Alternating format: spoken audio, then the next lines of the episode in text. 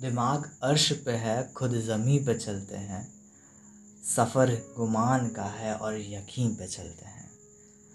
तो नमस्कार, आदाब और सत मैं पुष्कर, स्वागत है आपका पॉडकास्ट नंबर सिक्स में।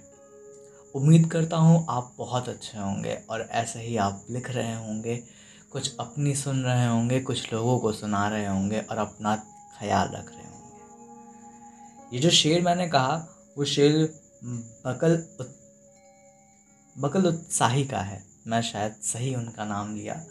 और और देखिए कितना कुछ कह जाता है ये शेर कि दिमाग हमारा आसमान में है और ख़ुद तो हम ज़मीन पे चलते हैं। सफ़र गुमान का है।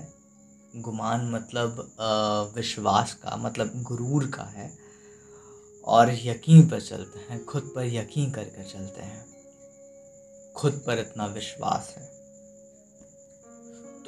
तो इसी विश्वास को लेके मैं आपसे कुछ बात करने आया हूँ आज कि हमें खुद पे विश्वास रखना चाहिए। जब भी हम कोई भी काम कर रहे हों और लिखना तो ख़ास तौर से बिलीव इन योर सेल्फ क्योंकि जब आप खुद पर यकीन नहीं करोगे, फिर आप दूसरों से कैसे उम्मीद कर सकते हो कि वो आप पर उम्मीद करेंगे, वो आप पर विश्वास करेंगे, वो आपकी बातें सुनेंगे।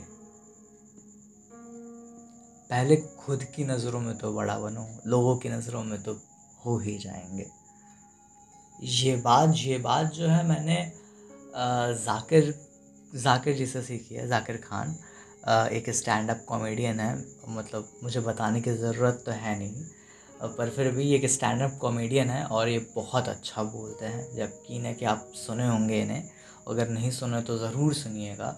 ये स्टैंड अप कॉमेडी के साथ साथ जो ये कहते हैं, जिस हिसाब से ये कहते हैं, जो बातों में इनके वज़न होता है और इतनी सादगी तरीके से कह देते हैं हर एक बात को, कितनी भी बड़ी बात हो, इतनी सिंप्लिसिटी से कह देते हैं कि आपको मतलब आप जुड़ जाते हैं उनसे।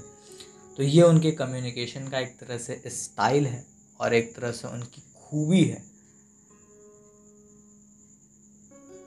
जो अक्सर खूबी वो उनकी बात करती है कि आपको खुद पे विश्वास होना चाहिए कि जब तक आप खुद पे विश्वास नहीं करते हैं तब तक आ, कुछ नहीं हो सकता। तब तक मतलब ज़माना आप पर तो क्या ही विश्वास करेगा जब आप खुद पर नहीं कर रहे हैं।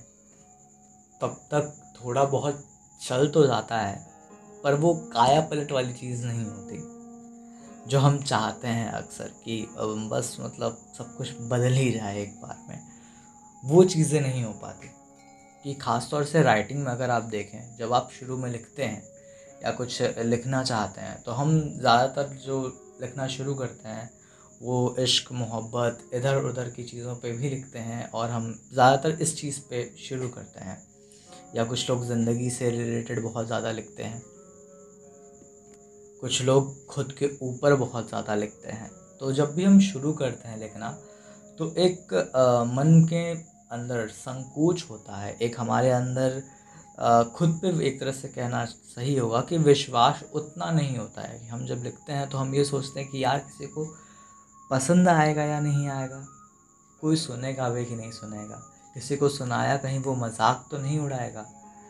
और अक्सर बेख्याली में ही सही पर अगर दोस्त यार या कुछ ऐसे लोग, रिश्तेदार भाई बहन कोई अगर सुनते हैं तो वो कुछ ना कुछ मैं ये तो नहीं कहूँगा जान कर करते हैं, पर अनजाने में ही सही वो मज़ाक उड़ा देते हैं आपका।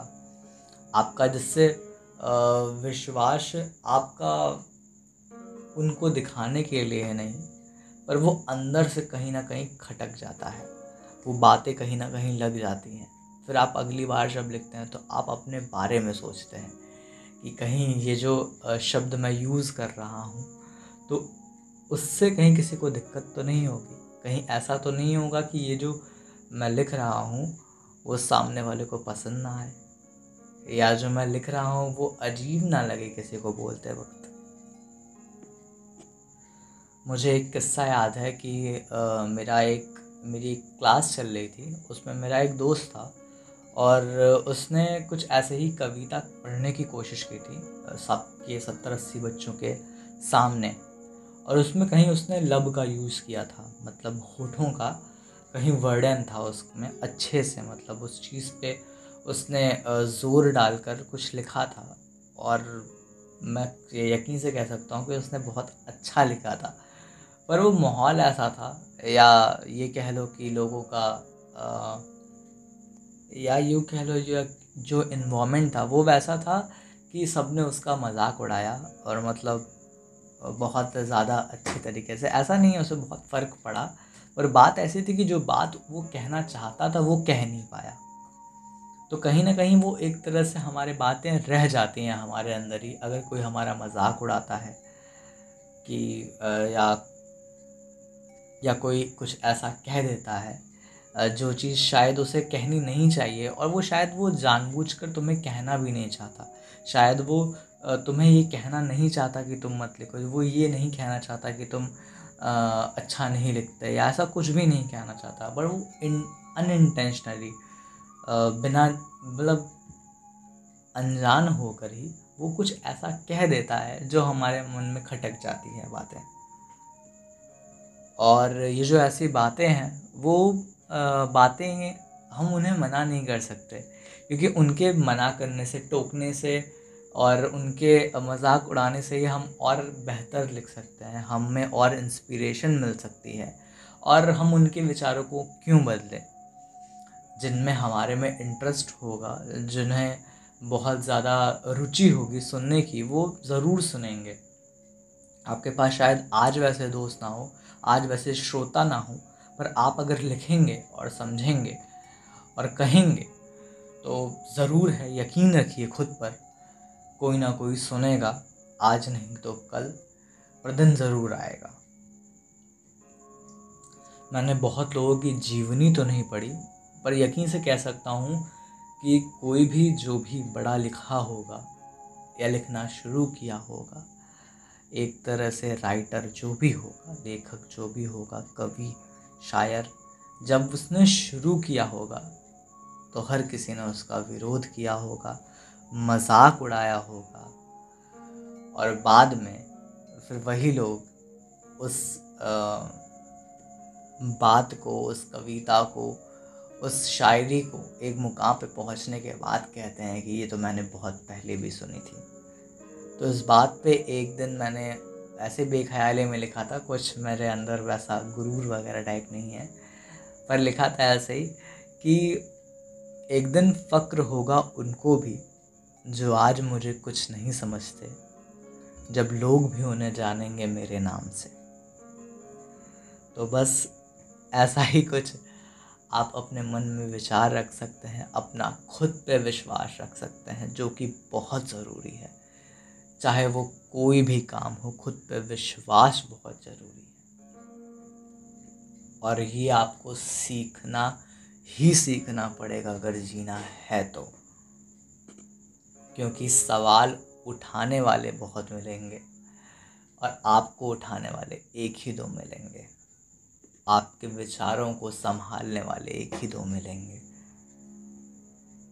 पर वो मिलेंगे ज़रूर और यकीन रखें खुद पे, सब कुछ बदलेगा ज़रूर। तो बस इतनी सी थी आज की बात। तब तक के लिए शबा खैर, गुड नाइट, मिलते हैं फिर किसी पॉडकास्ट में। फिर किसी बातों के साथ, फिर किसी दिन। तब तक के लिए गुड